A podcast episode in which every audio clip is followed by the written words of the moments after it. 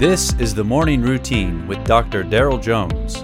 Morning Routine is a daily devotional podcast for those who are raising, educating, and growing the next generation. Good morning, January 17th. And I say good morning because I've heard from so many of you that morning is what it is. That's, that's what I thought, but I didn't know till I asked you. So thanks for the, uh, thanks for the information. We are in the book of Ezra this morning, chapter 9, verses 6 and 7.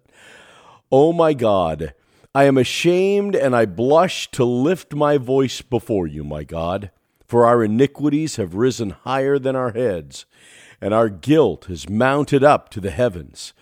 From the days of our fathers to this day we have been in great guilt. And for our iniquities, we, our kings, our priests, have been given into the hands of the kings of the land, to the sword, to captivity, to plundering, and to utter shame, as it is today. The book of Ezra takes place after the Babylonian exile. At that point, Babylon was overtaken by Persia, and the new king allowed Israel to return to their land to begin to rebuild. Ezra was a teacher, an expert in the scripture, and he returned to the land to teach, helping God's people understand and obey the laws of God.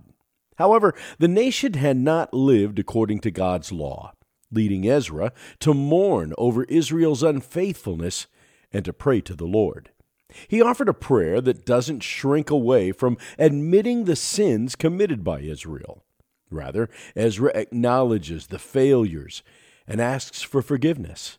The nation's guilt originated with their ancestors, as their fathers' sins led to the destruction of Jerusalem and their captivity into Babylon.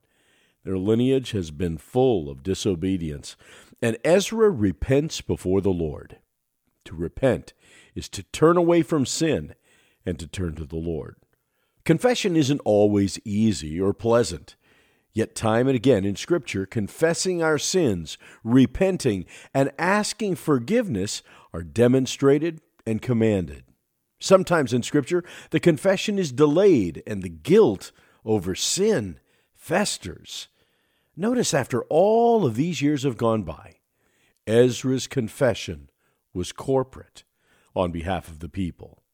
If you're in leadership, whether in a church, a classroom, a school, or family, there may be occasions when corporate confession and repentance is in order.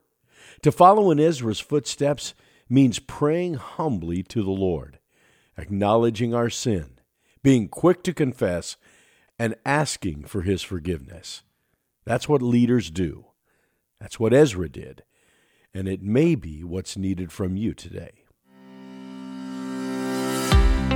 You have been listening to the Morning Routine brought to you by the Herzog Foundation and hosted by its president, Dr. Daryl Jones.